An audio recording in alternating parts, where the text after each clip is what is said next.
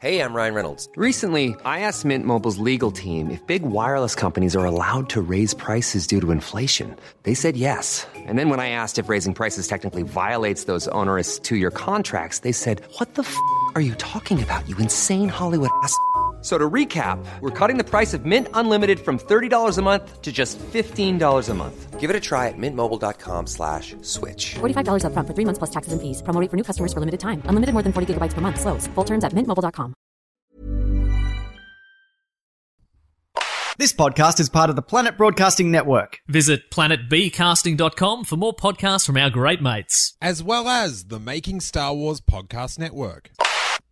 This episode of Steel Wars is brought to you by Movement Watches, which, if you've heard a little bit of buzz about on the internet, is because they are the world's fastest growing watch company, and here's why. They were started by two broke college kids that were super into watches and couldn't afford the stylish, minimalistic style that they wanted to wear. So they started their own watch company, which, as a self-produced content producer, I can really get behind. The pricing starts from just $95 because they sell direct to you, avoiding the department store middleman markup. Guys, these middlemen, they're just getting in the way, but not through Movement Watches. They've sold over 1 million watches in 160 countries, and I've been rocking the 40 series 40mm blue gold watch, which has been turning a few heads. But don't hate the player, hate the game. They have a bevy of styles, both for men and women, and also some really nice sunglasses that I am eyeing off. Pun not intended. So here's the deal. Get 15% off today with free shipping worldwide and free returns by going to mvmt.com/Steel Wars. So that's mvmt.com/Steel Wars. The link will be in the show notes and on the website. If you are after a really clean designed watch at a way higher value than you will be paying, then join the movement at mvmt.com/Steel Wars. Just a heads up, there is a slight issue with my microphone for the first part of the podcast. Doesn't get in the way too much and clears up pretty early on. So just bear with it while it's there. Thanks so much. Hey you guys, welcome to Steel Wars. I'm comedian Steel Saunders and I do love Star Wars, and each week we find someone of interest to talk about it with. And this week we have got returning guest, the man of the week. He is at Breznican, the Brez, and oh my god, did he utilise those handsome good looks and charming smile on those Entertainment Weekly videos. Welcome back to the podcast, Anthony Breznican. It's good to be here. I'm technically the man of last week, though. Whoever the man of this week is not me. You're still the man this week, Brez. Oh, 2 weeks in a row. Well, it was a double issue. What does that mean, double issue? So that means the issue is twice as large of Entertainment Weekly, and it doesn't come out the next week. So, you know, it's Entertainment Weekly, right? So every week there's a new issue, except when it's a double issue, and that means everything's crammed into one. Because it was our fall movie preview. That gives us more room to hit 50 films. Gotcha. And have a big cover story and all that as well. So yeah. So this issue's so big, it's made it Entertainment Bi-Weekly. Yep. Interesting. Well, we're an inclusive podcast. Here we are. Bi-curious. We have weekly and bi-weekly magazines are welcome. I'm interested with... You're saying it's a 2 week release, and I went looking for it last night, and I can't find it. Yeah, that's not good. Where did you look? I went to Book Soup. Yeah, they should have it. You know, I'll tell you, with the Star Wars covers, they sell out pretty fast. Oh, so you think it maybe was there and just that hot Brez action out the door. Star Wars goes really fast. Brez. But you'll be able to find it. I would check a Barnes & Noble. They typically have like a lot of copies around. So when did it actually get released? This is what I'm interested. I'm interested with, it seems like you put out all your articles, and we should preface that Breznican just swamped Star Wars news with a week of The Last Jedi stuff. And we're, because, I don't know, I'm in LA, I'm living the Hollywood lifestyle. I see an article in a magazine that I enjoy, and then I track down that author and go to his house and have him read it to me. This is my new thing. Here we are. Yeah. I'm going to the Playboy Mansion next. Well, you know, it technically came out last Friday. The magazine hits stands on Friday. Wednesday, we typically reveal our cover, usually Wednesday or Thursday. Mm-hmm. With something like Star Wars, we go a day early and hit Wednesday because the issue closes Tuesday night. So that means we make sure we have all of our spelling errors in there and whatever mistakes are going to be made. That's where it locks. Lucasfilm's one word. Exactly. Lucasfilm's. Two words. Capital F. But we make sure we close it all on Tuesday night, and it goes to the printer Wednesday morning.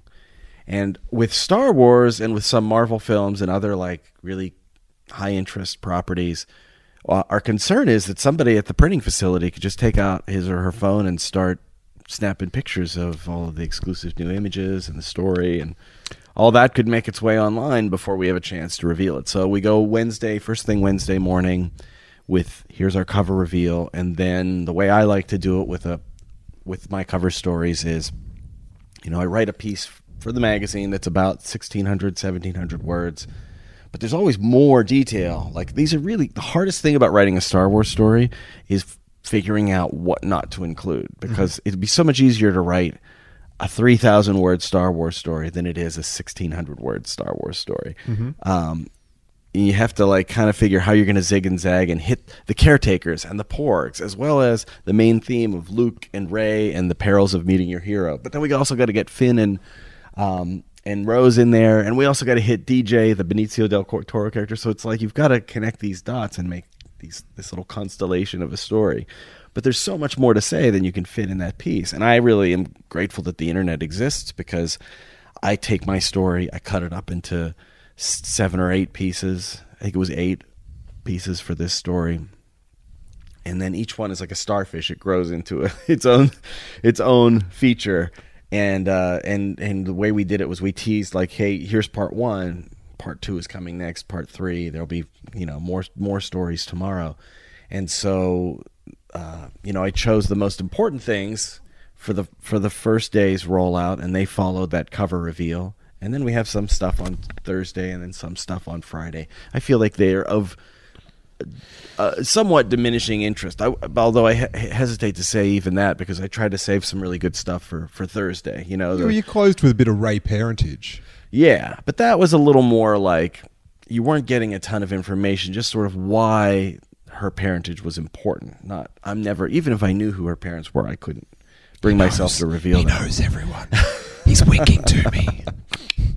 But I wanted to say for Thursday, like I wanted to lead with Leia and Carrie Fisher in her last role and what we know about that. I was really proud of that story. That's the one that said that Leia is forming this sort of surrogate son, surrogate mother relationship with Poe Dameron. I thought that was pretty cool and interesting, and that she's grooming him for a position of leadership, not just as an ace pilot. Mm-hmm. So, you know, what happens is I spend the weekend writing that story. It closes, you know, it's edited Monday. It closes Tuesday, so there are all sorts of last-minute fact-check questions. Wednesday, you know, Tuesday I'm writing, like, this week's cover. I wrote a couple of those stories on Tuesday, but then I read a few of them in the morning. Sometimes I wake up and people are like, hey, we're waiting for the new Star Wars story. Well, wait until I get my cup of coffee made, and then I get the kids off to school, and then I trot into that office upstairs and sit down and figure out what I'm going to say to expand it. I usually try to give myself a couple hours ahead of time before the story rolls out. But sometimes you just get so busy, you know. I'll write it, I'll file it, I'll tweet, hey, here comes that Leia story. Here comes Benicio Del Toro's story. And then, can I start writing your tweets? That's why I want to write your weak tweets. Like, here comes some of that Breznican heat. See, I wouldn't do that. You called me the Brez. If you want to call me Brez, that's fine. But I'm not the Mooch. I don't put a the before my name. Like the situation, the Mooch, just Brez is fine. No, the Brez is so good. It is so good. And then whenever I hear anyone mention it on a podcast, like the Brez, I just lean back and I got to do a Brez sticker. We're going to get some Brez merch going. Right. That sounds cool. I mentioned some of your merch in one of those stories. I am aware of that. Did you get my text about the merch? Yeah, I thought that was very kind of you. Oh, yeah. Because for everyone listening, there was a mention of Snoke theories, and it had a little secret Easter egg to my Your Snoke Theory Sucks. Well, I figured rather than link to bogus Snoke theories, I would link to the Kenner symbol that says Your Snoke Theory Sucks. Not so much for sales of said T-shirt, which are, you know, if anyone wants to buy one, that's fantastic. But I was very flattered. I grew up as this kid on the other side of the planet, and Star Wars seemed so far away. And with that Your Snoke Theory Sucks thing, the fact that like a silly joke and logo thing that I made is just caused a slight ripple in Star Wars. Like that, the fact that people that make Star Wars know something that I did just seems really weird to me. But that's cool. I think they appreciate it because I think they think everybody's Snoke Theory sucks. I tell you what doesn't suck, and that's that robe. The golden robe. Oh, my God. If Think Geek or some company, they have to bring out a Snoke robe. It's a little Hugh Hefner, isn't it? I'm all about it. I'm all about it. I can wear it for my next appointment at the Playboy Mansion. It's a little like Hugh Hefner meets the Mandarin kind of. It's sweet. It's sweet. It's like if Hugh Hefner stayed in a bathtub for 8 weeks, he'd come out all wrinkled, looking like Snoke.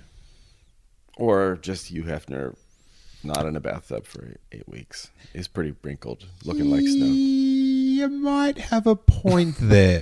So I'm interested and I'm impressed with the notion that because you're dropping such hot content, that you're going to leak it earlier than you normally would to beat, because I find this frustrating with the licensing from Lucasfilm and stuff. We just had Comic-Con and they're not allowed to really mention any of the new toys. And then in the 2 weeks, this happens every year, 2 weeks after Comic-Con, all the leak photos come out. Just production, because they're in factories and people are taking photos of them. And it's like, understand the realm that you're in. Yeah, the internet really realm, know the rules and work that to your advantage. So I think that's right, because I was curious at why, because I was like, well, you want to sell magazines, don't you? What's more profitable, magazines or website clicks? But when you bring up that, that sort of sheds some light on why it came out way before, or and I mean and way before in content. Days. It's different content. Like the story that I wrote for the magazine is. It's just entirely different. There are paragraphs in there that are the same, because I'll take, like I said, I will take a piece of it and say, okay, here's my Luke and Ray opening, and now I'm going to expand that and add all the extra quotes that I didn't have room to fit. And it's a different product, you know. They're all the same photos. There are more photos online. You get way more online than you do with the magazine, but the magazine, it's laid out and it's curated, so it's more of like a collector's item. That's the way I see it. I don't know if that's how my bosses see it. But then there are also people who read the magazine who aren't going to go online and read the stories for whatever reason, because they feel like they already got it.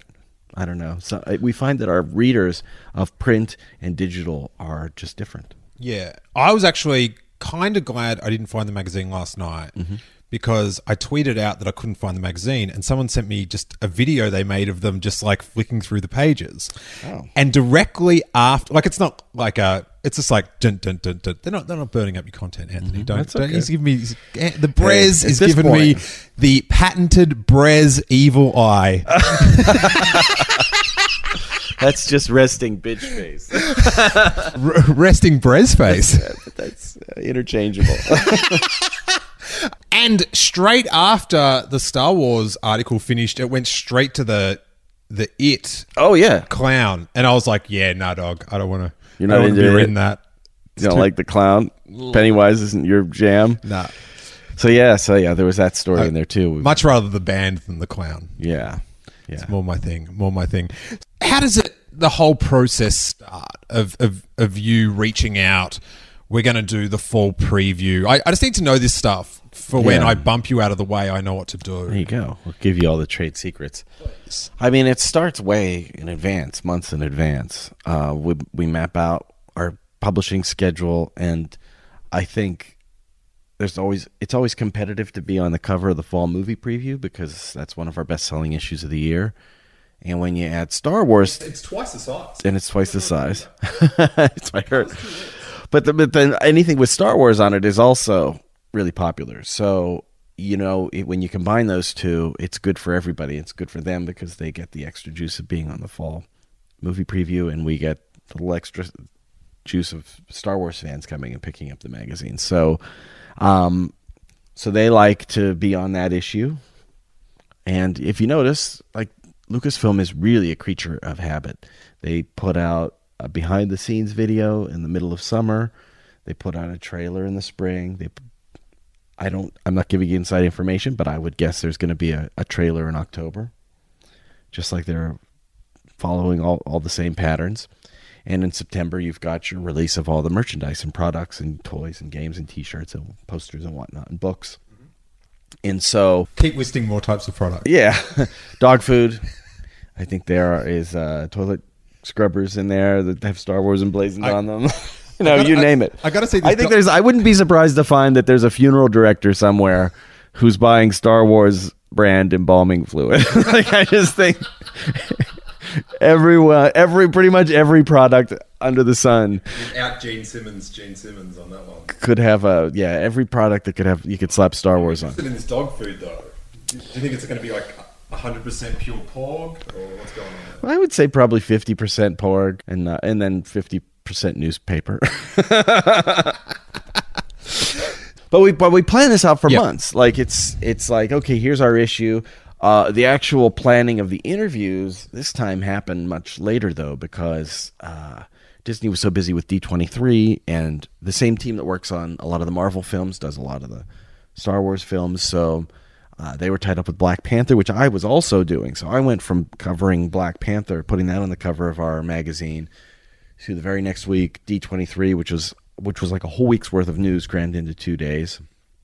Then straight to Comic-Con, which is its own kind of marathon. And then right after Comic-Con, the Disney and Lucasfilm folks were like, okay, now we're ready to focus on the Last Jedi cover, which was great because I couldn't focus on it until then, but it was not great because then we only had a week to do all the interviews and get the story together, but we pulled it off. So, but it makes the content that much hotter, I guess. So I like to have a little extra time with it, you know, but we pulled it together. And so from start to finish, how many weeks did this project take? Like 2 weeks. 2 weeks. Okay. I would say 1 week of doing the interviews and writing the cover, and 1 week of rolling it out online, which was all sort of written probably a day ahead of time. Yeah. Each batch of stories was sort of written the day before. I love the thought that when people are tweeting you when's the next thing, they're actually bothering you while you're trying to... Oh, yeah. No, but it's also I'll say hey, here comes this story, and then it'll be going through the editing process, and it's I have a bunch of editors online who are hey, where's that? Come on, let's go. Give me the Leia story.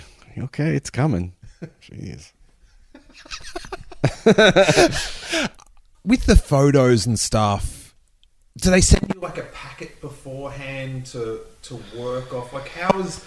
Because you're sort of, unlike other people that are writing about Star Wars, you're writing about stuff that's not released yet. Yeah.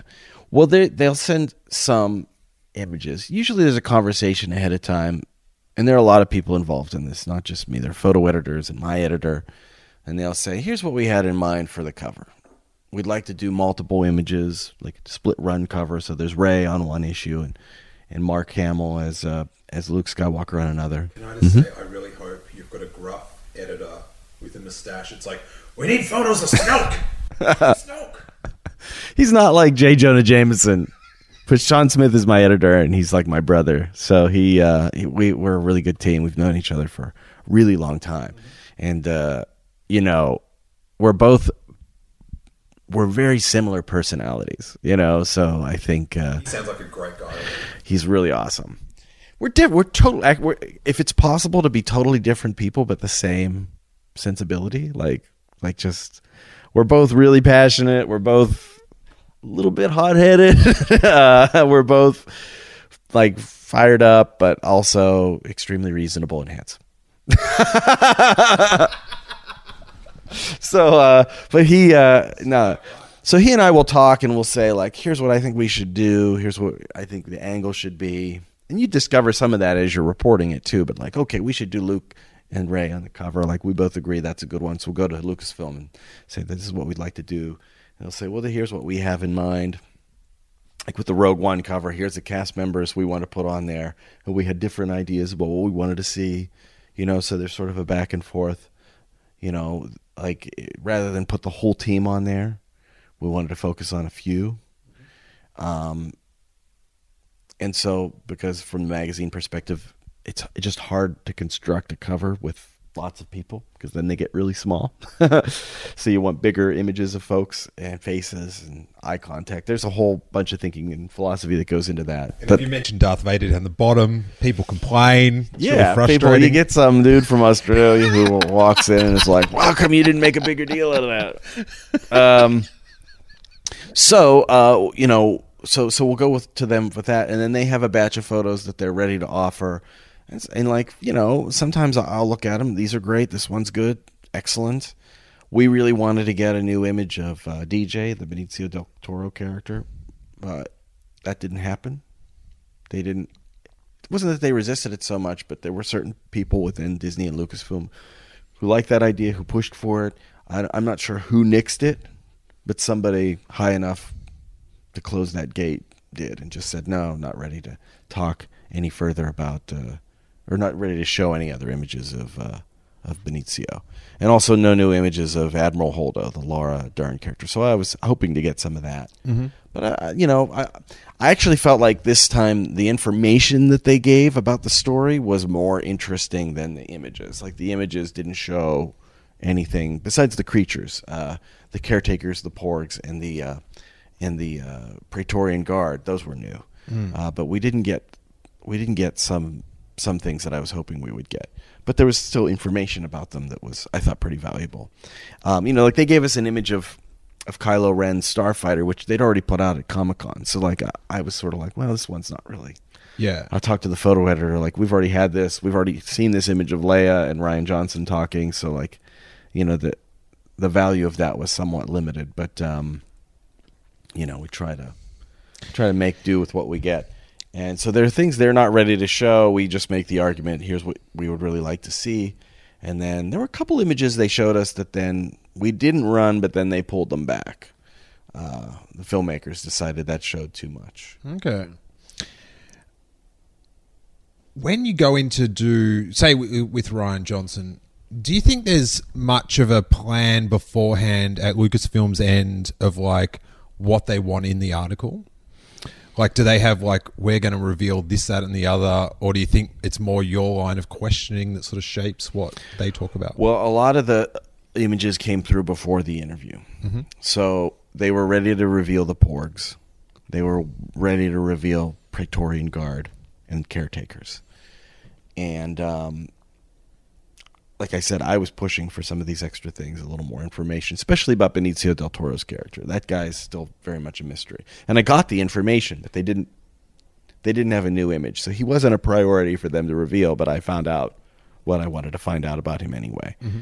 I'm confused about his character and DJ. Is DJ his in-universe code name? I don't know. I don't understand that either. That's something they're not ready to show off. But Slicers, which is the new piece of information that I got, what they're the Galaxy's version of hackers. Mm-hmm. They tend to use code names that are alphanumeric. So it might be that they're trying to track down DJ. Gotcha. And I have a feeling that he has a real name, but the DJ is his moniker, right? All right. Yeah, because I wasn't... That's his Mr. Robot. Yeah, I wasn't sure whether, like, on set, we'll just refer to him as DJ rather than the name that would maybe reveal something or they want to keep secret. That who knows? That could be, too. We don't know. That I don't know the answer to. I love the word slicer. Yeah, it's a cool... Like, you know when Star Wars, like, tries to bring in, like coffees is called calf, and it's like, it's a little bit whack. Well, but droid comes from android. Yeah. Nothing else. You can't call any other robot a droid. Droid is specific to the Star Wars universe, so it's good world building. Mm. But, like, for Slicer as the name of a hacker, it's like, it means the same thing, but it's cooler. Yeah. It's like Slicer. Hacker sounds much more like you're just sort of ham-fisted, you know, indelicately chopping your way through. But Slicer implies a kind of precision that you don't get. Yeah, hacker sounds like the way my cat uses a keyboard, which is just press all the buttons at once. Here's a mind bender for you. In the Star Wars universe, do you think they have fiction, TV show or books or whatever their version of movies is, some kind of holographic deal that's set in our world? And they're like, huh, they call their slicers hackers.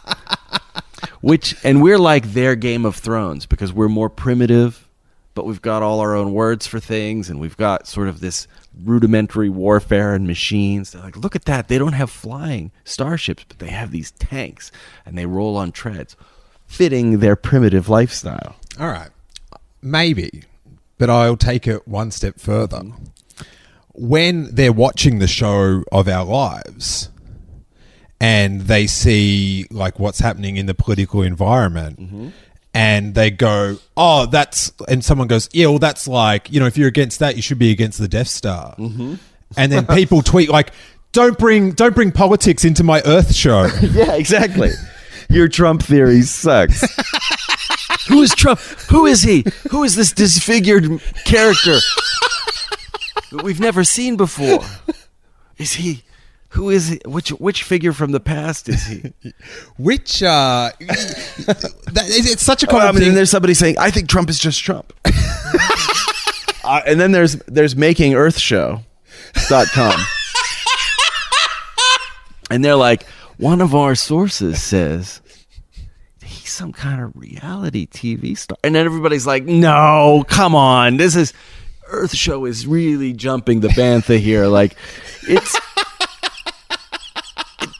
Trump is from a who would ever vote for a guy who's like a bankruptcy addict whose only qualification is that he was on a TV show? That doesn't make any sense. No, that's what I heard they're going to do. They're going to reveal that he was just some guy from a reality show. I don't know if I like these new Earth show makers. Yeah. Maybe they should have left it at the original trilogy. They should have just left it with God. He knew what he was doing. Mm-hmm. Once he retired, that was it. That's deep, man. I don't know where we are now. We are the Star Wars universe version of Game of Thrones. That's my alternate universe theory. I was going to say what a bad show, but then I actually remembered what shows are on TV, and I was like, oh no, not bad. Well, like the effects are a lot better now.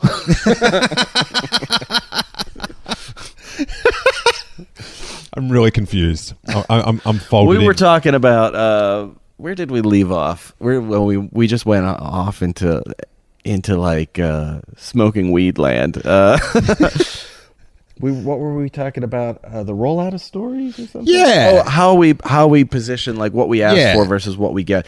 Oh, so then I think you were asking, like, when I talked to Ryan, like, are they trying to push a certain idea? Here's what I will say about that. No. Like, I felt like if we'd gotten on the phone and I was like, okay, Ryan, tell me what you want me to know, that I don't know that he would have known where to begin. But the way I started our conversation was, I said, one of the things that I'm picking up from the trailer and from some of the behind-the-scenes information that I've heard from my sources is that one of the themes of this movie is going to be meeting your heroes and the perils of that. Like that old adage, never meet your heroes, they'll only disappoint you. Because I'd heard about Rose and Finn being a big deal, you know, being the big deal he boasted he was in The Force Awakens, and that Rose admires him and that that's the source of their friendship. Then there's Rey meeting Luke Skywalker and he pushes her away. We know Kylo Ren is retreating to the side of Snoke, who's his mentor on the dark side. So I brought up the idea of the heroes theme, and I think this is where you want to, not to sound like I'm boasting or anything, but this is where you want somebody who has been paying attention and is aware of like what the filmmakers are doing, and I'm able to synthesize that and make it a theme, right? So here's a theme I've noticed. Am I on the right track with this? And then Ryan is able to say, yes, absolutely. In fact, it goes even further than that. It's a meta way of me talking about meeting my own heroes, of showing up on set, and there's Luke Skywalker, and there's Leia, and there's Chewie. Unfortunately, no Han Solo for obvious reasons. But he's meeting the heroes that he imagined as a boy and made up his own stories with action figures. And now he's doing it with a real thing.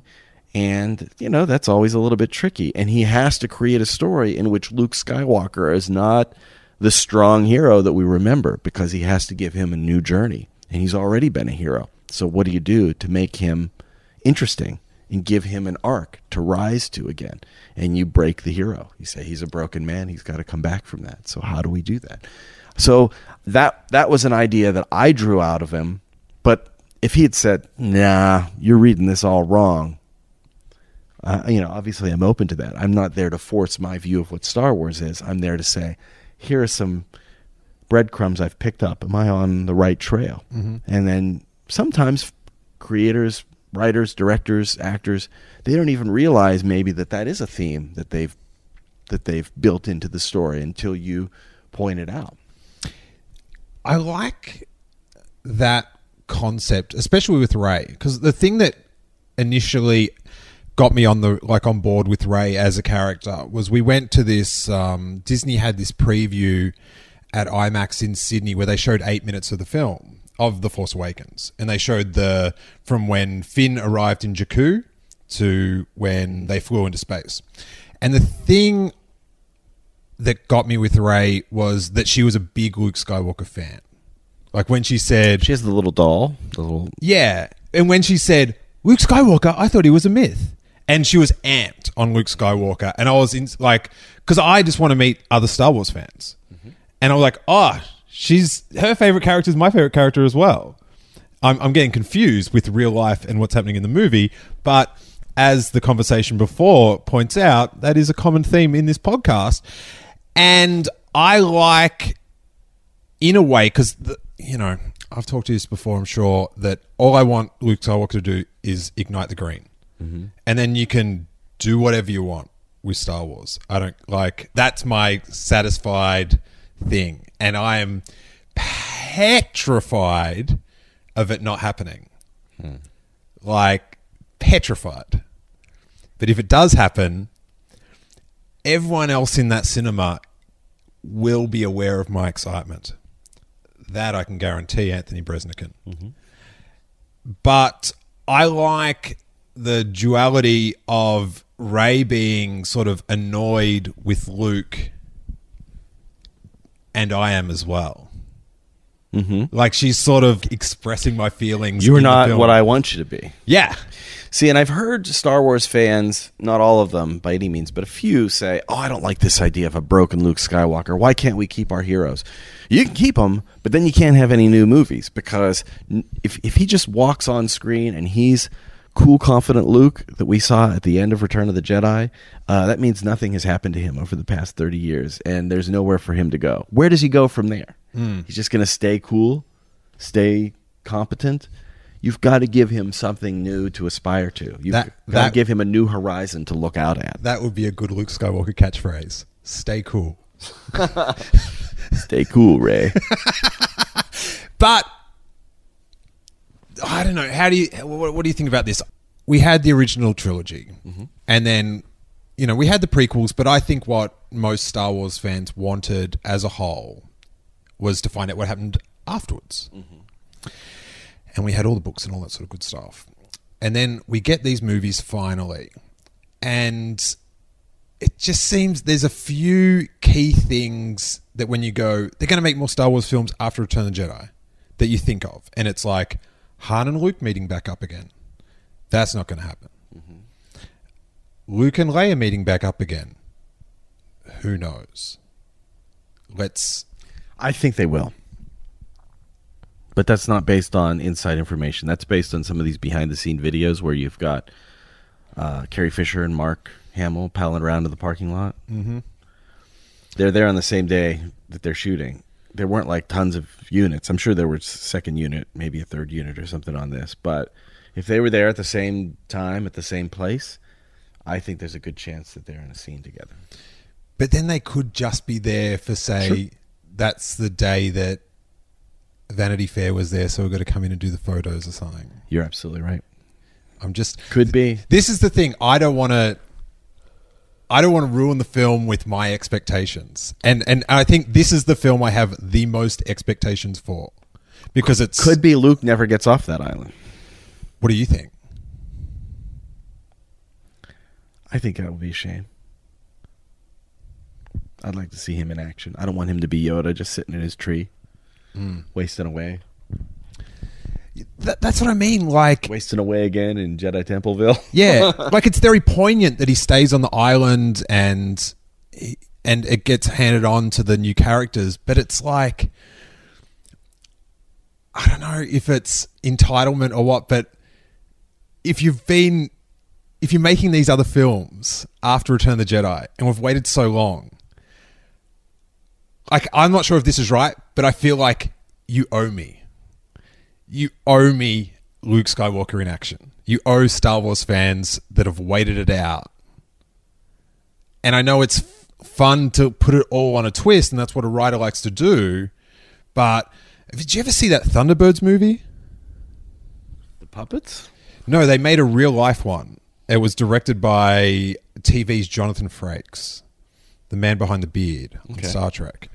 And so I was so excited. I wasn't a big, as an adult, I didn't have Thunderbirds fandom. Mm-hmm. But I used to wake up very early to watch those puppets save people every Saturday morning when I was little. I think I went to the cinema to see the movie, and the only reason, my main thing was, I just want to see that camp. I just want to see a refinery on fire. We're in trouble. Mm-hmm. Help me, international rescue. The couch moves, and he goes down the slide. And I just wanted him to go down all the things to get into his Thunderbird. And then the palm trees bend over, and I'm like, yes, I saw it in live action. Do you know what I mean? That's awesome. But in the film, all the Thunderbirds were stuck up in the space station, and the youngest Thunderbird that didn't know how to fly any of the Thunderbirds had to teach himself how to drive the Thunderbirds. And so it wasn't the move, it was we've turned it on its head. You know, it's like the He-Man movie, and they're on Earth. It's like, I've been to Earth. Yeah. Grayskull. Lift the sword up, turn the cat into a green tiger, ride it about. That's what I want to see.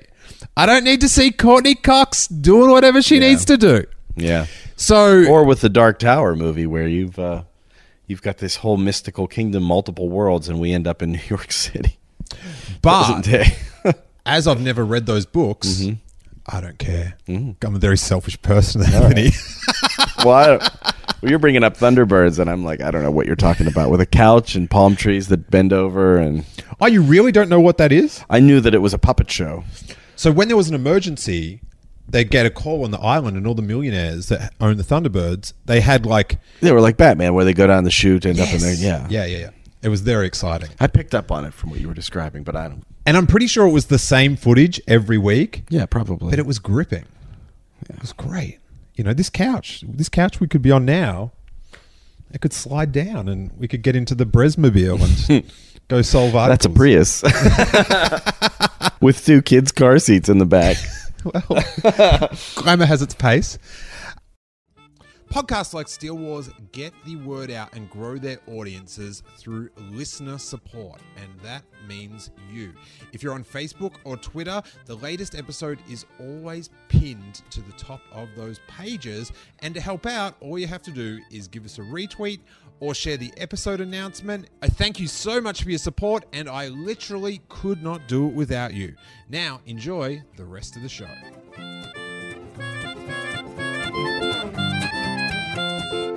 So yeah, I sort of think, and I know, like in speaking to Ryan, like he's probably the Star Wars director that I trust the most because he's such a, he feels like he's me if I went to film school and learned how to make films. Like he's got that glimmer in his eye about Luke Skywalker. I would say when I talked to him that he had things he wasn't ready to talk about more than he had ideas he wanted to push, you know? So it was sort of like, and we talked for twice as long as we were scheduled to. And thanks to him for being willing to dive deep into some of these topics. And that's why we have so many stories, is because he was willing to share so much. How do you find dealing with him and interviewing him about the film coming up compared to JJ? I found JJ much more, he kept his cards much closer to his chest. He revealed, he was more concerned about things being spoilers than Ryan. I think Ryan feels like the major plot points of the movie are spoilers, but saying that Luke and Rey have a contentious relationship doesn't seem to be something that bothers him as far as, you know, giving away too much information. He seems to be more comfortable with just talking about the movie. Yeah. A little less self-constrained. There but is JJ was JJ had more things he was not willing to talk about than Ryan.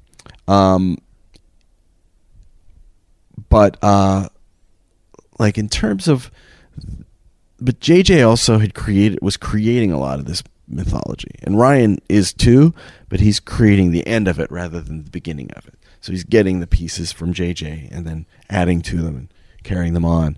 So JJ had a better sense of, like, we just had different conversations. That was about creating a new saga, and this is about continuing the saga, if that makes sense. So you'd sort of ask about Snoke, and he'd say, "Have you heard about practical effects?" Yes, yeah. What is your gauge of the three films in how they're getting planned out? Like, did J.J. Abrams and Lawrence Kasdan just write that film? They're on the cliff at the end, handing over the lightsaber, and you guys work this out from here. I think so. I think they had an idea for who Rey would be and what her backstory would be.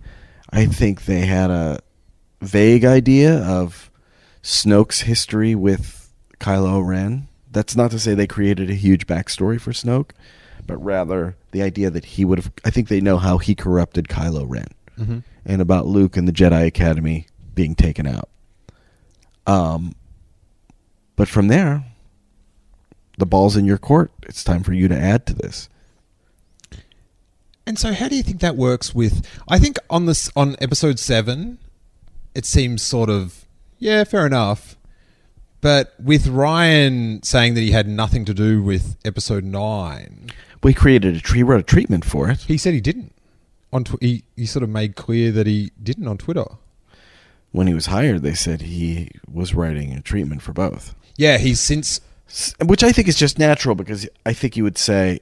I don't know that he necessarily wrote episode 9, but that he would say, here's where I see these stories going. And then it's up to whoever's writing episode 9 to take those and either run with them or do away with them. Yeah, because that's... I know the initial report was like, he's writing and directing, and then he's going to write episode 9. But when they were doing all the... You know, the news came out about the new writer, And it was in those reports, it was reported that he wrote a treatment, and he tweeted, "No, just to clarify, I did not." Oh, okay, maybe. Yeah, because I just find that so weird to... I don't know. Like, it just seems like there should be, like, the final scene or something should be in pencil, like in someone's head. I think it is. I don't think the final scene is, because I don't think there will be a final scene. Do you know what I mean by that? Like, I think that they're going to continue telling Star Wars stories. Oh, yeah. But for decades to come. So it's like, what's the final scene in Marvel? Like, I think they're going to wrap up certain story arcs, but I think these characters will continue for as long as the actors are willing to play them. I always wonder that when you did your thing at Celebration, you hosted that panel, and they had, you know, Mark Hamill and Carrie Fisher out there, and John Boyega and Daisy Ridley. If, like, they're just looking at the older people, just like going... like Ray looks at that old lady and once awake, scrubbing that tool, that piece of machinery, like, oh, that's going to be me. I asked John Boyega about that, and he sort of goes, oh, you know, I can't even worry about a year in the future, let alone 30 years, sort of laughed it off.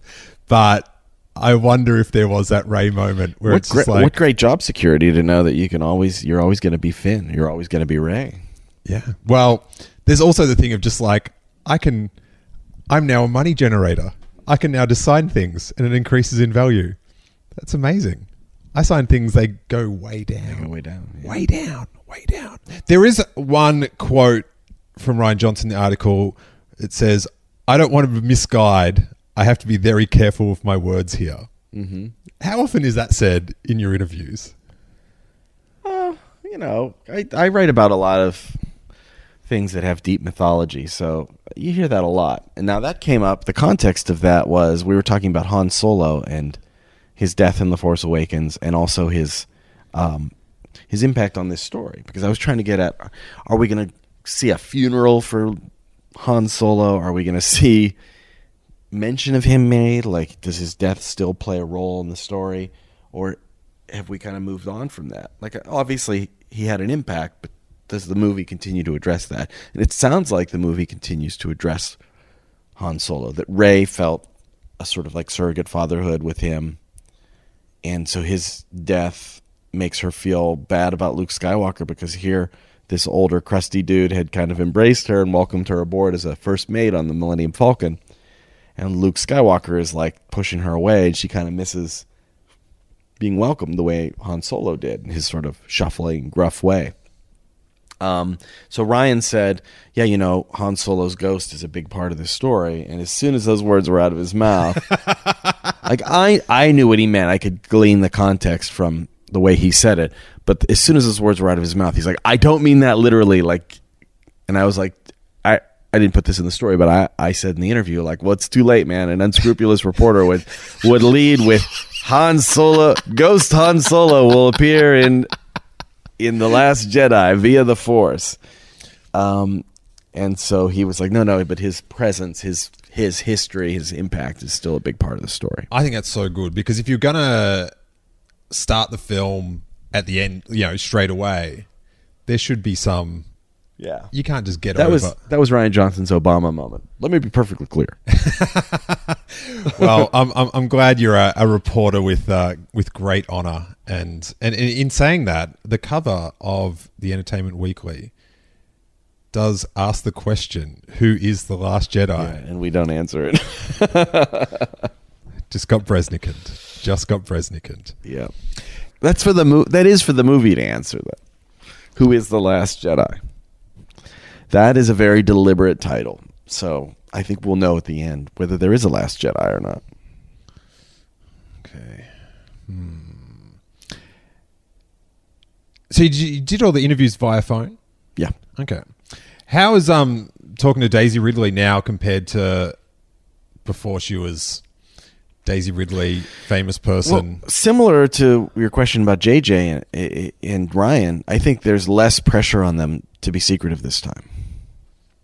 I think in the past, with the previous film, they were given very strict parameters of what they could address and what they couldn't in advance. And in some cases, they weren't even available for interviews. It was a lot of those early stories I did would be J.J. and Kathy, maybe Neil Scanlon, a couple other people like that. Mm-hmm. But the actors, you know, in those initial early stories weren't talking because they didn't want them saying anything too much. But now they're much more relaxed. They're old hands at this. I feel like they have a better grip on what the story means. We could talk about the themes of it a little more. Like Daisy being able to say, yeah, Rey is used to being welcomed by everybody, which is great because she was cast off. She was this nobody, this scavenger that nobody wanted around. And in The Force Awakens, everybody liked her. Even the bad guys liked her. They wanted to know more about her. They were fascinated. You know? Everybody wanted to get their hands on Rey. And she said, you know, this time she's getting... Luke's putting his hand on her to push her off the cliff and say, get the hell out of here. You know? So it's... I feel like she has a better grip on the big picture. Which prompted your... heading of one of the sections, It's a Shame About Rey. Yeah. Did you lean back in your chair pretty cocky after that one? Yeah, pretty much. Tugged on my suspenders and said, oh, the cleverness of me. for the five 1990s Lemonheads fans out there, there's a little reference to our distant past. I'm sure there's more. There's a bigger crossover than... that with Evan Dando and Star Wars fans. How many people do you think know that that's a song from the 90s? It's a Shame About Rey. A fair few. You think? Yeah. Like, I wonder how well that song is remembered. It's not like Smells Like Teen Spirit or something like that. Where yeah, I don't know. The Lemonheads were really big in Australia, so they toured a fair bit. So I actually, you earwormed me, or whatever that term is, when, you know, like a song gets stuck in your head. Oh. So all yesterday I had it. It's a shame about Rey. So everyone, this is what your listeners tune in for. Is the singing. Well, you know, when you've got a haircut from the 90s, you've got to reference some music from there also from time to time. What about Hamill? Does he seem amped to be? Yeah, he does. You know, he's like us. Like, Harrison Ford is not like us. Harrison Ford is like, I don't know, guys. I don't know about this Star Wars stuff. Yeah, I guess you guys, it's the Force or something. You know, like he takes the script. I think he puts his heart into the character and in the work, but he's not a fan. And Mark Hamill's a fan. Yeah, Mark Hamill would be a huge Star Wars fan if he wasn't Luke Skywalker. Yeah, I've always said that. Like, Mark Hamill's out of the cast, the most likely to go see a Star Wars film. Mark Hamill starts talking about, like, oh yeah, I created this whole backstory for Luke Skywalker, not just the whole Jedi Academy and Kylo Ren thing. That's something that I think that JJ and Ryan have given a lot of thought to. But he's like, I came up with a whole thing about what happens to him after Return of the Jedi. And I was trying to get him to tell me, well, you say what happens to him after Return of the Jedi. And he said, look, you know, none of that's going to be in the movie, so I don't want to say... He doesn't want to, you know, offer his version, and then there's a different book or an animated series or something that tells a different story. But in his mind, he came up with a whole story of where Luke goes after burning his father's remains on Endor. And it sounds like it's not good. He's like, I needed to come up with reasons that Luke would be so dispirited. That here was this optimistic young guy who has now become cynical and fallen and broken in his older age. So he came up with this whole backstory for him. And he said he really loves the idea of a cloned Luke taken from his hand, his severed hand, who's evil and causing havoc in the galaxy. He really likes that idea, but he goes, no, they weren't going for that. He just wants to play it. Yeah, I think, well, of course. Yeah. Who wouldn't? The idea to me is just like, oh, like, you know, the old expanded universe, how there was Luke. You just add another... You? Like Val or something, and then that's the clone. Was that the clone? Yeah.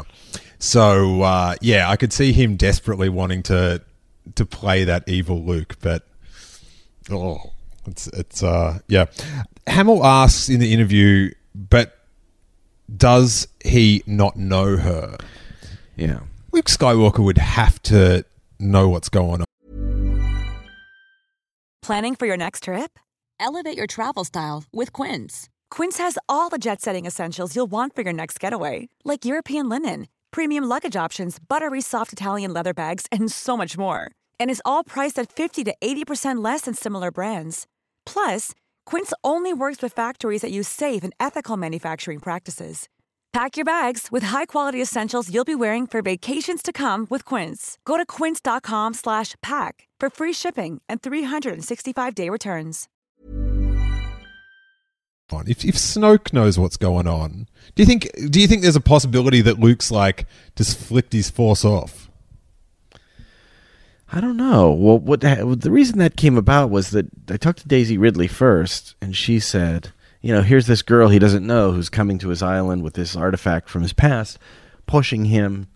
Hey, you remember when you were a big hero 20 years ago? Like, can you get back into the fight? And I said that to Mark Hamill, like, you know, yeah, here's this girl that he doesn't know showing up to push him back into the fight. And he goes, but does he not know her? Well, he's not going to answer that. I don't think our article is the place to answer that. That's for the movie to answer. But Mark Hamill definitely wanted to, you know, muddy the water there a little bit about whether Luke knows her or not. Now, does he know of her? Has he ever heard of her? I don't know. Maybe he finds out. Look, I'm old enough now that I see people who are in their teens that the last time I saw them, they were a baby. And it's like, oh my God, I can't believe that baby I met 15, 16 years ago is now this big kid, you know, playing basketball or whatever. And maybe that's the case. Maybe she shows up and he's like, get out of here, stranger. And then he realizes, oh, you're that girl that we dropped on Jakku. Interesting. Like, you know. It might be that he doesn't recognize her, but he knows her, if that makes sense. I then want to hear the excuse for doing that. For dropping her on Jakku? Maybe she was a really annoying kid. I'll tell you what. I have two kids of my own. There are definitely times I wish I could drop them on Jakku. Oh, they're delightful. Be good or I'm going to send you live with Uncle Ankar Plot. Simon Pegg will talk to you about the prequels for 14 hours. This is something that has lit up Star Wars fandom. These two words. Oh. And that is Mark. Chosen one? Yeah. Yeah. Those were Mark's words. I know. When you wrote it, you didn't capitalize Chosen One, which apparently... Are people debating that? Yeah. No, I didn't give that any thought, so they shouldn't either. I didn't even think about capitalizing it. I only know it because that's what people like. Mm-hmm. I wouldn't think that. But do you think that Mark Hamill's just sort of saying that flippantly, that like Kylo Ren was, you know, he's the chosen one, or is he referring to Star Wars? Is he making a sweet prequel reference there?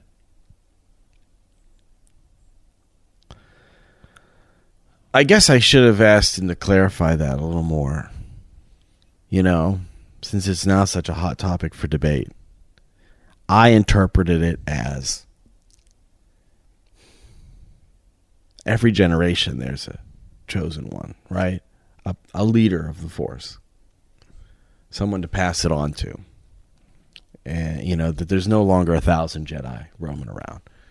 And that the Force chooses someone who is its best candidate, like the Dalai Lama, you know? Mm-hmm. That there's a lifespan for a Force wielder, and since they're an extremely endangered species, there will be somebody who comes to the fore who has special Force sensitivity. That's the way I interpreted it. And other people now, other fans have really read into that and brought their own theories to it, and I'm not saying they're wrong. I just took it as him saying he thought Kylo Ren was like the star pupil, the one that he would train and pass his knowledge on to, the way, I think he even says this in the quote, the way Obi-Wan did to Luke. Mm. Now, in terms of the broader Jedi mythology of there being a chosen one who brings balance to the Force, you know, I never fully understood that prophecy anyway. Was there imbalance in the Force when those Jedi Council guys were talking about it? when they had a monopoly on the Force and didn't even know that there were Sith out there. You know, what does bring balance to the Force mean? Whoa. What does the Chosen One mean? I think it just means he thought Kylo Ren was the next big thing and that he was going to pass his knowledge on to him. And that went horribly wrong. I'll make you a star, baby. Yeah. I think the way I interpret it is there was this prophecy. They thought it was Anakin. Anakin ended up killing the Sith, dying himself. And then if what we're reading here, what we're seeing in the new film, if Luke Skywalker just went, yeah, I'm chilling on that Force thing, that's a lot of balance to the Force. Mm-hmm. From all these Force users to no one using the Force. How do you balance a seesaw? Well, you can stack people up on either side and get exactly equal weight, or everybody could get off. That wouldn't balance it, though. Sure it would. It wouldn't sit flat. If you got off of the seesaw? It would always tip to one side. No. You reckon you could hold it? If you just, everybody gets off at the same time and there's nobody weighing either side, if you push it down, yeah, it would stay. I reckon it would naturally just go down on one side. Shall we go to a park now and test this out? You don't really see seesaws in parks anymore. You notice that? That's a relic of the past. Too dangerous. Parks in the 80s, man. That's somewhere where you could really go and break an arm. But I think, yeah, that's... People are reading into the Chosen One thing, and they're certainly free to do that. I didn't capitalize it because I didn't think of it as Chosen One, meaning a specific prophecy. Yeah, so... So, to summarize your answer, mm-hmm. you think Hamill was more just like Chosen One rather than prequel reference? Yeah. Yeah. Because people are angry about it. Angry that he used those words? Oh, so this is the Chosen One now? Like, didn't we... Like, because for people that are very defensive of the prequels, like that sort of... I guess it might belittle... Who was the Chosen One according to the prequels? Was it? It was Anakin. Anakin? Is he actually the one who brings balance to the Force? I think that's how I see it. Yeah, but that's your interpretation, right? I would agree with you because he's the guy who ends the Sith ultimately, not Luke Skywalker. Yeah, but here's the thing. I've put out like over 250 of these episodes. I've never been wrong about anything in Star Wars. Mm-hmm. Here's what I would say. There is no Chosen One. Is that the thing that brought down the Sith and brought quote-unquote balance to the Force was a combination effort, Luke Skywalker and his father. So there is no Chosen One. There is... Change happens through So groups. Love is the Chosen One. I think Snoke... My theory about Snoke is that he's love. He's the embodiment of love. Yeah. Now, you end the Luke and Rey segment with... But deep down, the farm boy turned warrior turned exile would also like to meet the hero known as Luke Skywalker again. It's pretty good. Oh, you like that? I thought you were going to say that sucked. Oh no, that was that. I found that, like, as someone that has so much emotion wrapped up in Luke Skywalker, that was a good bit of writing there, Anthony. Oh, thanks. Yeah, I'm glad you thought so. I came up with that right over there in the kitchen. It was late at night, and I came downstairs like get a drink of water or something. It was like everybody in the house was sleeping, mm-hmm. and I'm thinking about the story and where, you know, how I want to lead it and how I'm going to end it. I knew I was going to open with this idea of meeting your heroes, and Rey's disappointed that he's not the hero she wants him to be. And I was like, who is Luke Skywalker? Because that was a question that J.J. said was important to The Force Awakens. Who is he? Is he the guy we think he is? And I think that question has not been answered yet. So I was like, who is Rey? Who is Luke Skywalker? That's a question Luke Skywalker is asking too. And so who do I think he is? Like, what is the defining moment for Luke Skywalker? I don't think it's defeating Darth Vader, because... He didn't really defeat him. I don't think it's him choosing to fall off of that gantry at Cloud City rather than join his father. I think the moment that defines Luke Skywalker, meaning the thing that is most Luke Skywalker-y about Luke Skywalker, is him walking to the rocks on Aunt Beru and Uncle Owen's farm and staring off at the twin sunsets. That the thing that defines him is not blowing up the Death Star or any of these other things. It's a yearning to go out there and discover what his future is. And because Luke still exists, he's still wondering, what is my future? What is my role here? Who am I? And so I thought, that's how I'll end it. I'll say Luke Skywalker is still there, looking out at those twin suns, metaphorically, and that he would still like... Rey wants to meet the hero Luke Skywalker, and that Luke Skywalker does too. He wants to meet that. And that's true of everybody. Don't you want to be the person... the myth that people have built up around you, even if you have little kids who maybe think you're the greatest thing in the world, like, you know, you're always like, yeah, I guess I'm kind of a loser though. So you hope that they don't find out about it. You want to be the good guy that they look up to, you know? And I think that's true of all of our heroes, is nobody is ever as great as the best thing they've ever done. And in a lot of cases, they're never as bad as the worst thing they've done. But I think everybody wants to meet the hero that they could potentially be. I would like to look in the mirror and see that guy. And I think that's true of Luke. So I came up with it. And then the next day, I sat down on my computer and I was like, shit, what was that thing I was thinking about last night at 3 a.m.? I couldn't remember it. Because I was like, oh, sometimes I'll think of something I want to write and I'll type it into my phone. Like I'll wake up and grab my phone and type it in, like, so I remember it. And I didn't do it this time. And I was like, I had something that was good. What was it? Oh, my God. But then it came back to me. And it was the idea of Luke wanting to meet the hero Luke Skywalker. So I'm glad you liked it. Oh, I loved it. I was afraid maybe it was a little too purple. No. The prose there. But I'm glad you liked it. No, I thought it was... I was impressed. Thanks. I was like, Breznican. Makes up for that Rey pun. There you go. It's a shame about Rey, but he has a good Luke Skywalker closer. Yeah, you've got to write that stuff down, especially between the hours of 12 and 7. Those thoughts. It very nearly slipped away. They will fleet. I sometimes think of an idea for a joke when I'm watching something, and I think I'll remember it. Mm-hmm. Like how could I forget this? This is such a good idea, and I'll forget it, and then I'll have to watch the movie again.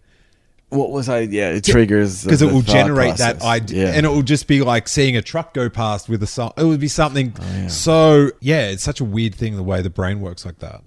I hope you're enjoying this really fun chat with Anthony Breznican, and it is brought to you by Movement Watches. If you are in the market for a new watch or a new pair of sunglasses and you want something with great value, classic design, quality construction, and styled minimalism, I urge you to check out the range at mvmt.com/Steel Wars. By using the /Steel Wars at the end, you will get 15% off plus free shipping and free returns worldwide. Join the movement at movement.com/Steel Wars. I guess one of the things that is thrilling and causing debate in Star Wars fandom online is the Porgs, our little penguinly space friends. Mm-hmm. Do you think the Porgs, like, do they actually play? Because people go, oh, they're Ewoks. Do you know what I mean? They're the modern day Ewok or whatever. But the Ewoks sort of like had a role to play. Yeah, they shifted the story in a huge way. Do you think the Porgs like add a plot twist to the film, or they're just like a bit of a B story for Chewbacca? I don't know. I think it's possible that they're... What we've learned time and again is that it's the most humble creatures that are the most noble, you know? And the ones who dress themselves up in finery like Snoke or the Emperor, who project the aura of power, are actually brought low by scruffy little teddy bears. You know, I like the Ewoks. My favorite thing about them, I would say, is that they blink. You dick. I think that's a masterstroke of filmmaking. going back and saying, you know what, these need to blink. That's what was wrong with them. But I think you've just made thousands of people's day by trolling me like that. I'm team blinking Ewoks. Oh. Because people ask me, they're like, "Are you angry that the Porgs blink?" And I'm like, "No, because they blink from the start, from day one. Like one of the first things I saw them do was blink. Mm-hmm. It's the only thing you've seen them do." So far, right? Pretty much, yeah.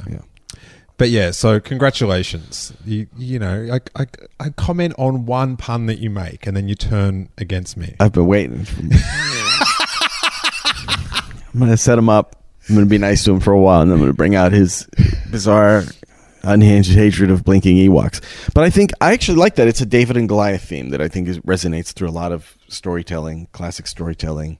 And, you know, whether Luke discovers that the Porgs hold the secret to something, I don't know. Or they might just be a fun little bit of background comedy and an excuse for not taking some of the seabirds out of the background shots of shots on footage they shot on Skellig Michael. You know, that's okay, too.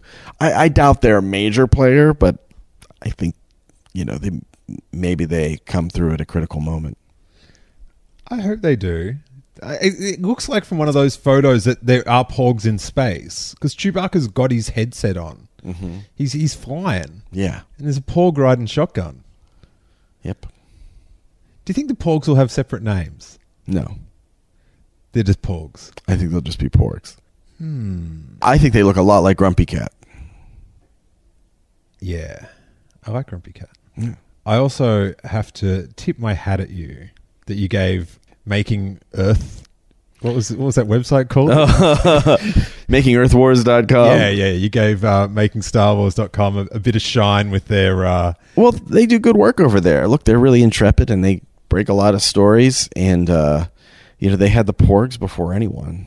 So what am I going to pretend like? Hey, here's this thing. I think a lot of Star Wars fans have not seen them. But if you follow Making Star Wars, you have. So you know, I thought it was only fair. They got the scoop on it. So. Give a shout out to Jason Ward and Amanda and company. But that's very Breznican of you. That's I honestly, like, wholeheartedly very much appreciate that about you. Oh, well, you mean like what? Just trying not to take credit for other people's work? Like, I'm the first one who ever did that, by the way. That's something I invented. Excellent. No, I think, look, when I break news, I like to be credited for it. And, you know... I think that you just have to do that. Yeah. I think sometimes people like that work in the corporate nerd sector. I'm just inventing words. It's like, well, this is the first time a publication has broken this, so this is our scoop sort of thing. There's a bit of that sort of hoightiness. Well, I think, look, we're in a competitive business. And you got to embrace that. You've got to try to win, right? You got to try to get as many scoops as you can. And I'm fortunate that I'm in a position, and I've made connections and relationships over 20 years of doing this that allows me to reveal a lot of new Star Wars stuff to people. And I really like that, and I like being credited for it. And I think other people in this business, including some who've worked for EW, you know, when they write about something and somebody else has written about it as well, they like to pretend that never happened. You know, that doesn't exist, and we're just going to write around it, and as much as we can, ignore that this has already been revealed, right? And I don't think that's a way to go. Like, for instance, today, as we're talking about this, the news just broke that Stephen Daldry is in talks to direct an Obi-Wan Kenobi movie. Now, my editors say, hey, here's this thing, and I've talked about the possibility of an Obi-Wan movie before. It's been floating out there in the ether. But Borys Kit, the Hollywood Reporter, he got the scoop on it. Mm-hmm. And my job then is to connect with the people that I know in both official capacities and sort of his background sources and say, is this true? Borys is really reliable, but maybe somebody lied to him. You know what I mean? Like, I trust that dude almost the whole way. But you never know. Maybe he's wrong. So you call and you check, and if somebody flat out says, no, it's not true, well, then maybe you got reason for doubt, right? But my sources say, no, it's pretty true, but it's still very early. That's why we're not confirming anything, because we're just having a conversation here. We may not go with him. As you and I were talking about before the podcast, sometimes filmmakers will leak that they're in talks for one major film because they're trying to close the deal on another one, and that ups their asking price. I'm not saying that's happening here. I don't know. But that has happened in the past. So there's always a question of whether it's true, whether it's not. So while I'm writing that story, I'm getting my own verification, but I have to credit the Hollywood Reporter, even though there are rivals, and I would have been delighted to get that scoop before them. I'm going to credit not just the Hollywood Reporter. I'm going to do it prominently in the middle of the story or at the top, you know, after we do our lead and all that. Credit them right at the top. And I'm going to credit Borys Kit because he's the guy who did it. And I think a lot of other folks would pick that up and credit THR and hyperlink THR and bury it in the story so that there's no reason for you to click on their link. And then pretend like it didn't happen. Like they've given credit. That's as much as they're going to give. They're going to acknowledge that it came before. But otherwise, I think I like to just turn the spotlight on and say, nope, they had it first. Here's what they said. And you should go there for the full story. That doesn't hurt me. You know? I would love for them to stop at my story first and their way to the Hollywood Reporter's story. But and I work to get my own confirmation and my own information about how real this Obi-Wan movie is.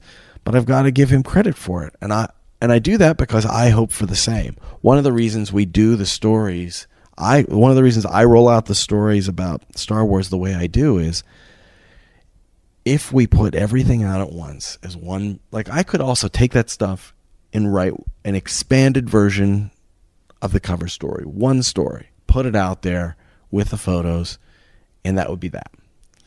But I like to spread it out because I think some things just deserve their own moment, their own topic. But another reason we spread it out is there are certain sites out there that would take everything we have and every picture we have and just put it on their site. And you start to feel like the old man in the sea. You catch a big fish, but as you're rowing it into shore, a bunch of sharks come and peel it off. So you end up pulling a skeleton onto the beach. And that's not cool. I've talked about this in the past too. I call it bellocking. There's a little bit of a Lucasfilm reference. Belloc, the rival archaeologist from Raiders of the Lost Ark, who says, Dr. Jones, there's nothing you have that I cannot possess. Or there's nothing you possess that I cannot take away. I'm misquoting Belloc there. But I call it bellocking. I've gotten something. I've made it through the channels, through the caverns. I've avoided the poison darts and the giant rolling boulder, and you've just taken it from me and put it on your site. I love pickups, but I kind of wish people would pick up the story and say, hey, there's a cool Luke Skywalker Rey story over at EW. Here's a couple of quotes from it and a photo, but you should go over there for the full story. Yeah. And some people do that, like Germain Lussier over at io9 will do a pickup that way, and I really appreciate it. I'm grateful to him for that courtesy. And so, you know, we were talking about Making Star Wars. Like, I'm going to link to their Porg story. They had it first, you know? It is one of those things where treat those how you'd like to be. That's it, exactly. Treated. But then I've found in some of these endeavors, it's this is how I got treated once, so this is how I'm going to treat everyone. That's not a way to live your life. No, you know? But it's also hard. It's easy to put up shields and say, I'm just going to pretend like everybody else is a jerk and nobody has anything good. There are entertainment reporters out there who are like that. No, but every story that you run, well, that's not a story, or I already knew that, you know? You see that especially in the awards beat, which I used to do, the Oscar beat, is that there are a lot of Oscar bloggers out there. And no Oscar blogger, and so many of the Oscar bloggers, not all of them, they follow that Gore Vidal mantra of it's not enough to succeed, others must fail. You know, it's not enough for me to have something good. I have to say you totally suck and are an asshole. So I just try not to do that. So and it's not because I'm like such a perfect guy. I just think it's just how I try to live, you know. With the Obi-Wan film, that would another little Easter egg that you slipped in here was your Kenobi Rey parentage theory. That goes way back. And before The Force Awakens. You do you get that every line that you put in these articles is... Yeah. It's... Like the Zapruder film, analyzed. Yeah, right? Yeah. And gives people hope, makes people angry. Like, I was listening to this podcast. It's called Sky Talkers, and it's hosted by these two great Star Wars fans. It's Caitlin and Charlotte. And they read that with the link to the Kenobi theory that you had. And they were just giddy with excitement. Oh, they were excited. I thought you were going to say they were angry. Oh, no. They were just like... Thank you, Breznican. Thank you. So your Rey theory is... I've got a great T-shirt that's coming out. Your Rey theory is awesome. No. It's in... It should be back tomorrow. This is a good plug. It's like the Mattel logo, and it says, "I'm Rey's parents." Oh, that's cool. So you can be Rey's parents now. So you have this designed already? Yeah, it gets back from the printers tomorrow. Cool. I'll send you one, buddy. Right. You can be Rey's parents. I'm Rey's parents. Maybe I am Rey's parents. My little girl was Rey for Halloween. Ah, how sweet. It was, but the only bad part was they have a little parade at school. The school's just around the corner there. They bring out all the kids and walk them through the parking lot, and all the parents take pictures of the kids in their costumes. And when her class came out, I was all set to take her picture, and it was hard to find her because... I would say 60% of her class, the girls were dressed as Rey. That's awesome. Yeah.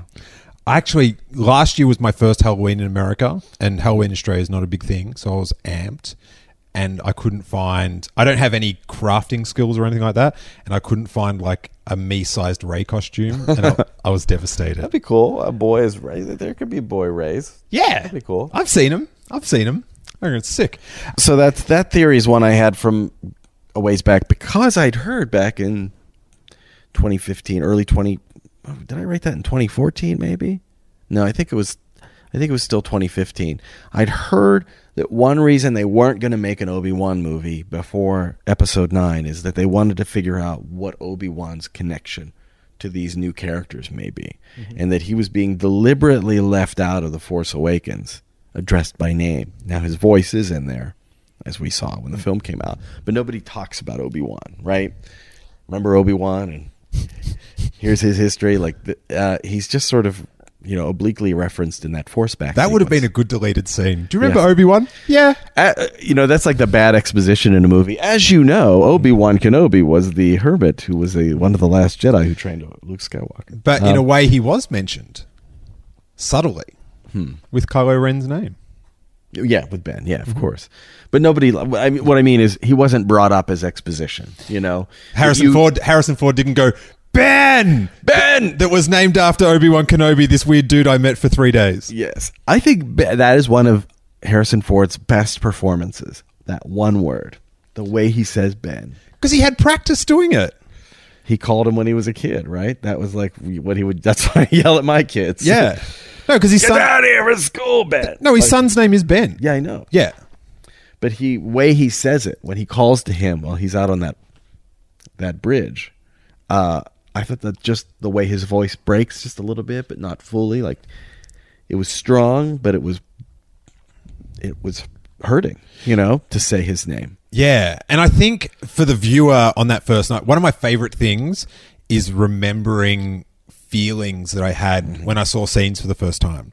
And I remember that one of just like, oh my God, he's named Ben. Like there was the way he delivered it. And then there was the realization. It's like, oh my God, he's named after Ben Kenobi. So nobody told me, oh, we're going to make Obi-Wan Kenobi Rey's grandfather. Like I've not heard that from anybody in an official capacity. And I don't know that that's going to be the case. The reason I theorized that he might have a connection to Rey is... when Daisy Ridley gave an interview to a Japanese TV station, she was sitting beside... this may be even in the story that I wrote way back that I linked to. She was sitting beside Kathy Kennedy, and the interviewer said, "Tell me about what's your character's connection to the past characters?" And she says, "Well, my character spends a lot of time alone, living in this junk on Jakku in the desert, so that should tell you something." And The fandom immediately, almost everybody said, "Oh, she's Han Solo's daughter because she's alone." They were making the connection with Solo. My my argument was Solo, Han Solo, the only thing Solo about him is his name. He's a gregarious guy. He hangs out at taverns. He gambles. He's not a loner by any means. The guy who was a loner who hung out in the desert was Obi-Wan Kenobi. And Ridley, Daisy Ridley, said that that part of her character should indicate where she came from. And that's why I drew that connection. Now, maybe she's a clone of Obi-Wan, you know? I like all the theories that she's the Emperor cloned, but she's a girl and like the cloning resisted being an exact match, and that she's actually, I think that would be a cool thing for her to find out.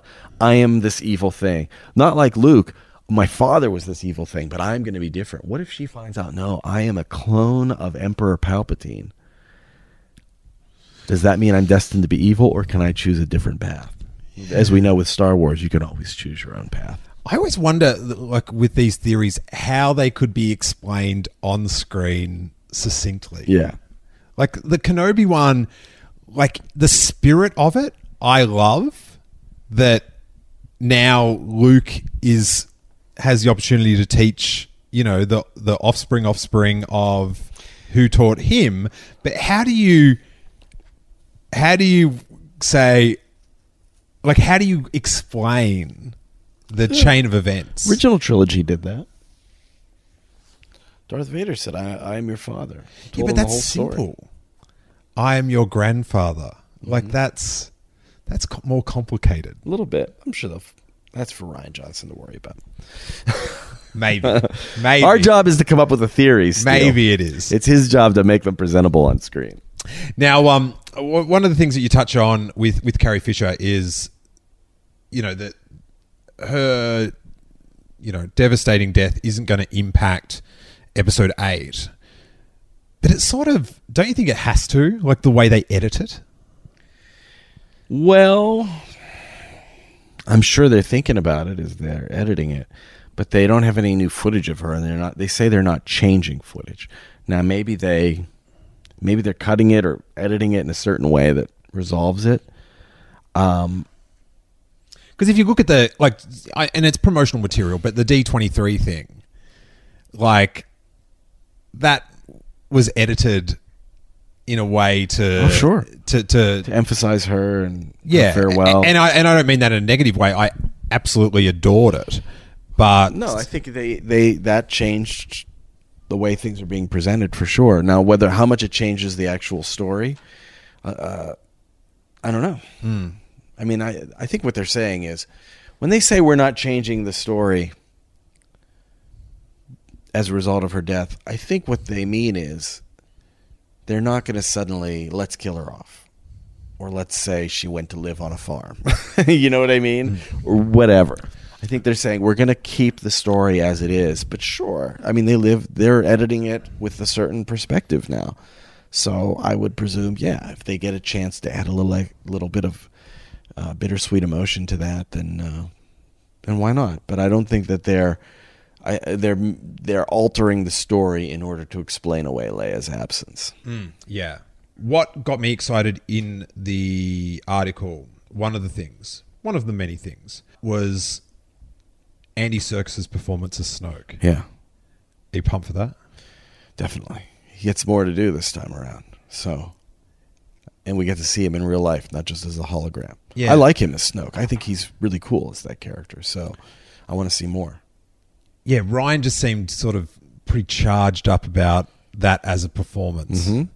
And, you know, if a dude can make me believe that the monkey on screen is legit, give me wrinkled up Hugh Hefner. Yeah. And I think Andy wore some prosthetics to kind of shape his face because Snoke has has deformities. Mm-hmm. But there were theories out there that there's a puppet, that they're going to have him be partly a puppet.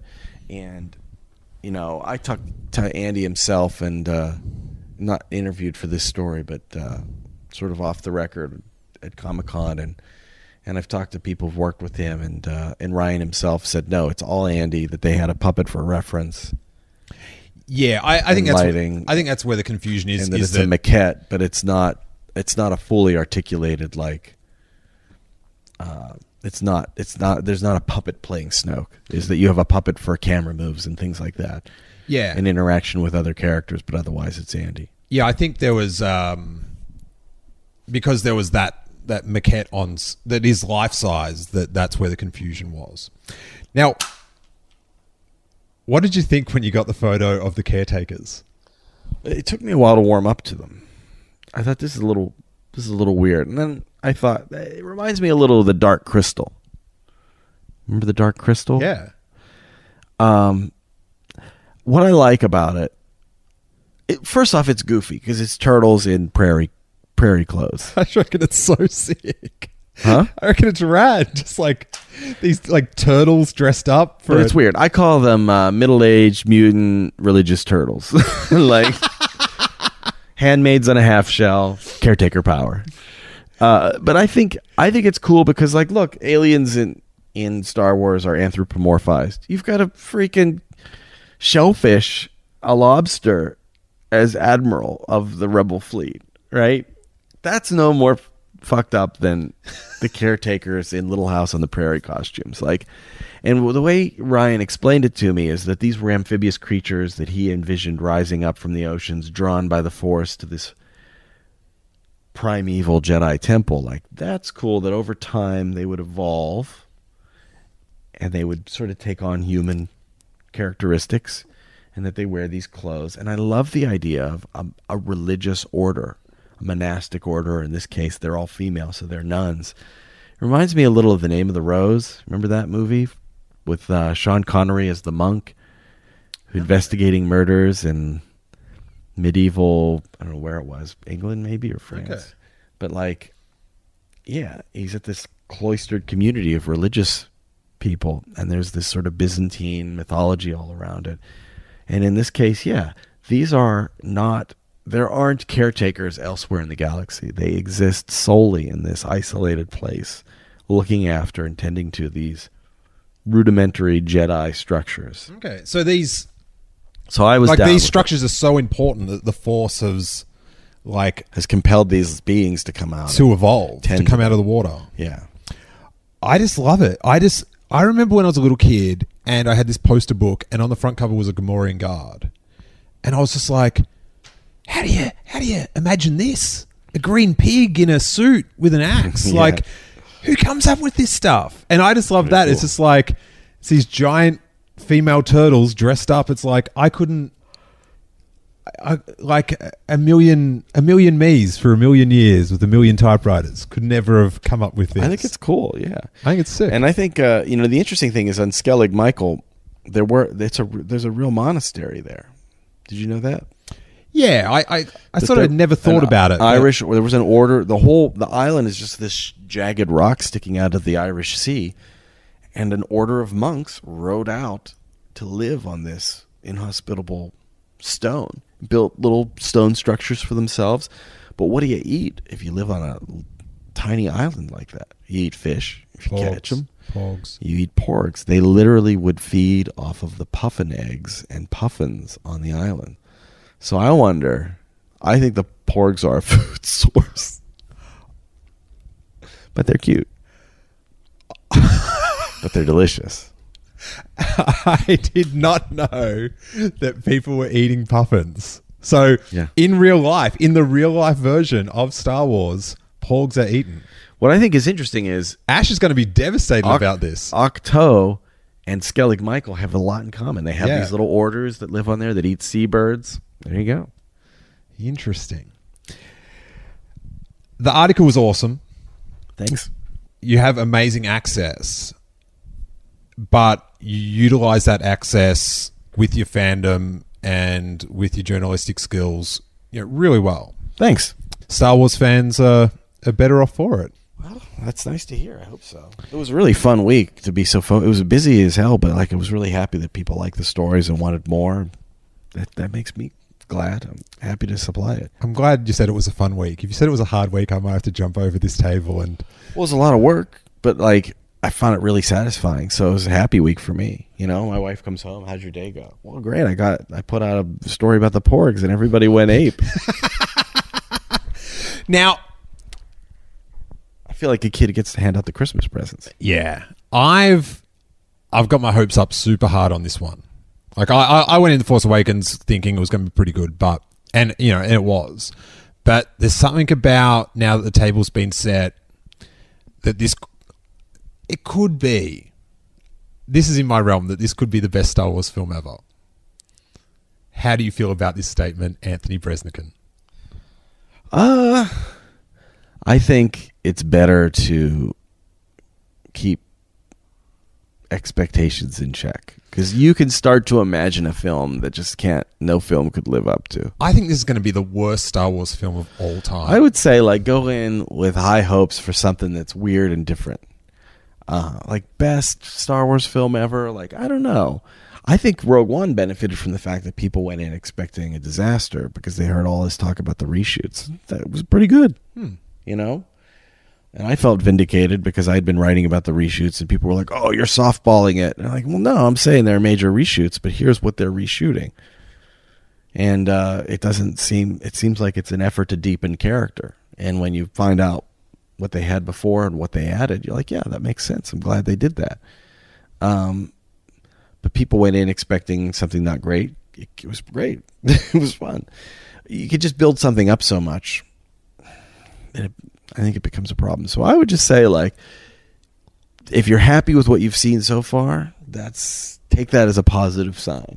Okay. But you know, my wife hates this part of my personality where I just try to keep things in keep expectations managed, you know? Like, I wrote about the Dark Tower movie. And from set and from the interviews that I got, I thought this seemed really good. I liked Idris Elba as the gunslinger. I thought Matthew McConaughey was pretty charismatic as the Man in Black.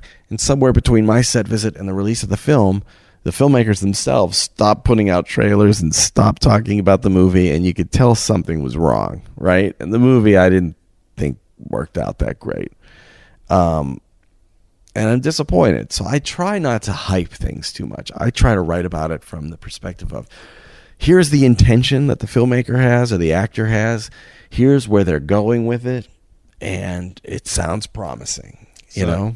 But it's up to the movie to live up to those expectations. So like in your wedding proposal, it was like, stick with me and you'll have a moderately satisfying life. I'm saying I'll do the best I can. But Jill, my wife, is always like, "Oh, you should be more happy and excited for this." But like, I'm like, I think it's promising. Okay, you know, because I think it comes from doing this job. Is I'm not trying to overhype things. I don't want to overhype it, because how many times have you heard, "Oh, this movie is going to be win Best Picture. It's going to be the greatest film ever," and then you see it and you're like, "Oh, that's Little Miss Sunshine." Like, it's good. But you would have enjoyed it more if somebody had told you it was the most amazing thing. It's hype versus backlash, and we are caught in a constant cycle of it. Yeah, I don't know. I think I'm like that sleazy French bowler on The Simpsons where he was like, it's not the deed, it's not the memory, it's the moment of anticipation.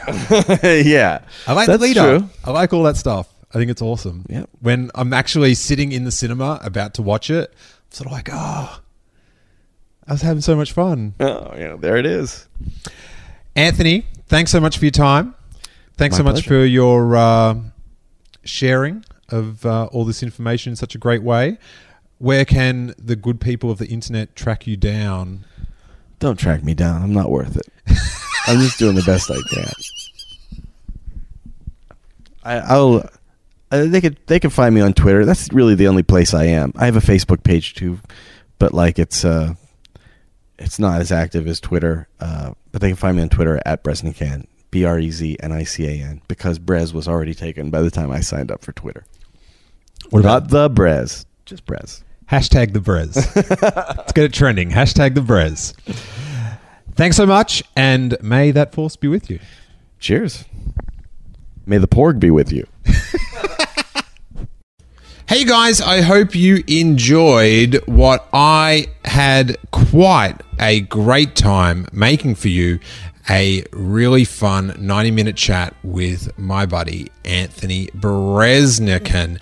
Now, if this is your first episode of Steel Wars, the lure of the Brez proved too much, then stick around because we have really fun, in-depth Star Wars chats like this every week. Just on last week's Steel Wars episode, we sit down live at Meltdown Comics at the Nerd Melt Theatre to go one-on-one with Fanboys director Kyle Newman. And the reviews on that episode were so strong. Thank you to everyone that tweeted about it. I really appreciate it. And I know Kyle was quite moved at the reaction as well. So if you have not heard that one yet, go back and check it out because you'll rethink Return of the Jedi after hearing that one. Trust me.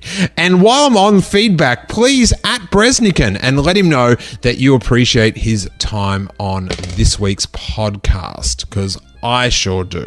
Now, if you wanted to support the podcast in a small financial way, as well as getting over 250 bonus full-length episodes, you can join us at the Steel Wars Patreon Content Club, which is located at patreon.com/Steel Wars. And for just $3 a month, it unlocks over 250 full-length episodes. We're talking interviews with the likes of Leonard Moulton, Julian Smirk, who was the associate editor on The Force Awakens. And boy, was that an informative interview. And another one of my favorites is, of course, with Nathan Hamill, the son of Mark Hamill, talking about growing up Skywalker. Well, growing up Hamill, but as the son of Luke Skywalker. It's confusing, but it's a really good episode. And you can unlock that at patreon.com/Steel Wars. Along with that, we have got new t-shirts shipping this week. As we sizzled on the podcast, the I'm Ray's Parents t-shirt is in, the Blue Milk Classic, Yavin University, and the Supreme Flavored The Force t-shirt are all going out in limited numbers this week. You can check those out, as well as the infamous Your Snoke Theory Sucks t-shirts and stickers at steelwars.com. Just hit the merch button. As also mentioned during the show, if you enjoyed the episode, give us a retweet or share on Facebook. It actually really helps us out and is the main way that we get new listeners. And as I've said time and time again, if you pot it forward, get one extra person to listen to the show, then I can't ask any more of you than that. I really appreciate it. If you haven't already, get on iTunes, write a sweet 5-star review. And if you are a member of the Patreon Content Club, you probably had a hectic time keeping up with all the bonus content this week. We had the live call-in show, which we did an extra 50 minutes for patrons.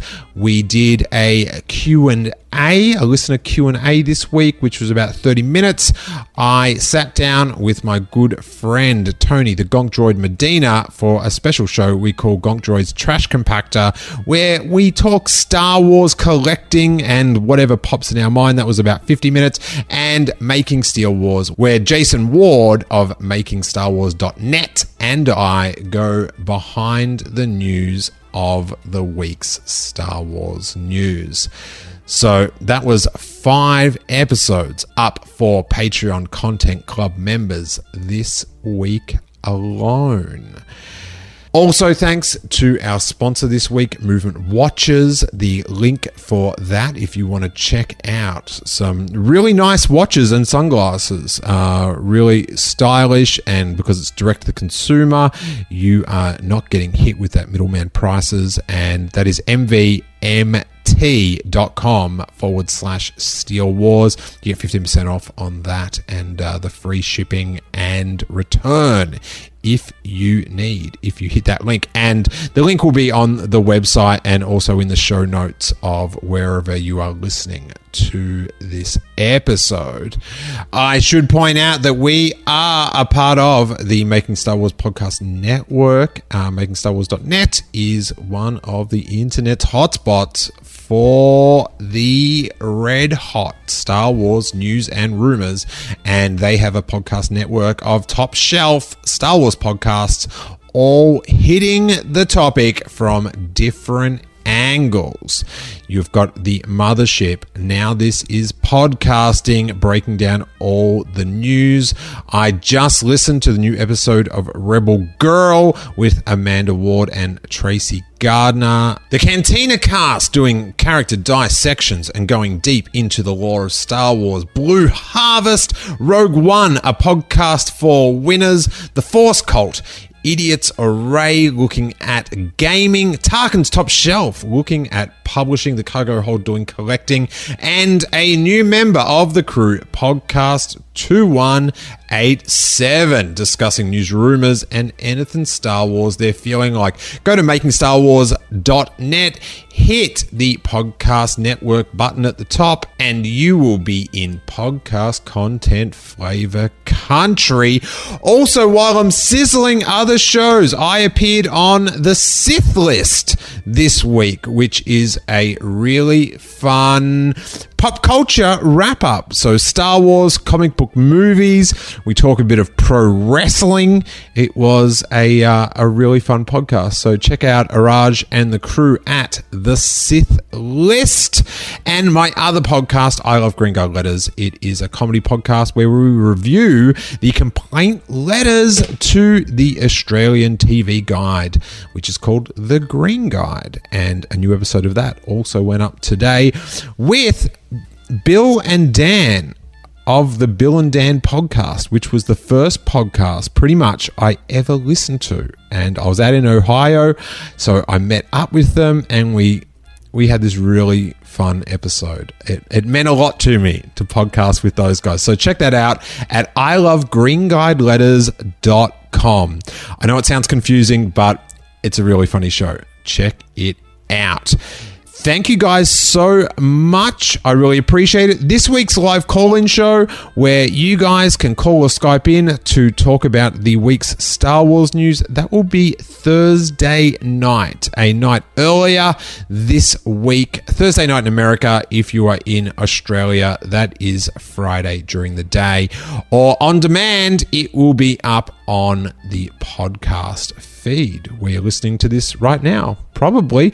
Also, we're on Google Play, and we're now on Spotify as well as iTunes. So if you use any of those things, click subscribe. It is fantastic. And may that force be with you.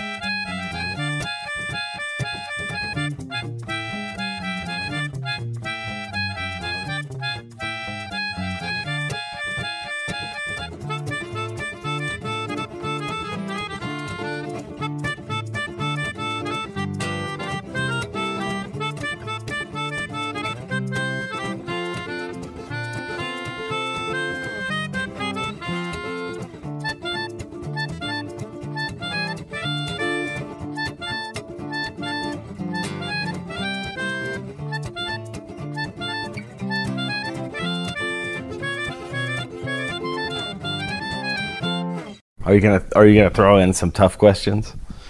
No. You should.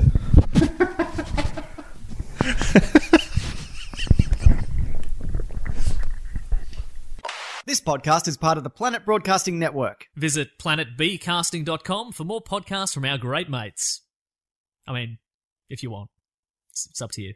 Also, for more Star Wars podcasting, check out the Making Star Wars Podcast Network at makingstarwars.com. Hey, it's Paige DeSorbo from Giggly Squad. High quality fashion without the price tag. Say hello to Quince. I'm snagging high-end essentials like cozy cashmere sweaters, sleek leather jackets, fine jewelry, and so much more. With Quince being 50 to 80% less than similar brands. And they partner with factories that prioritize safe, ethical, and responsible manufacturing. I love that. Luxury quality within reach. Go to quince.com/style to get free shipping and 365-day returns on your next order. Quince.com/style.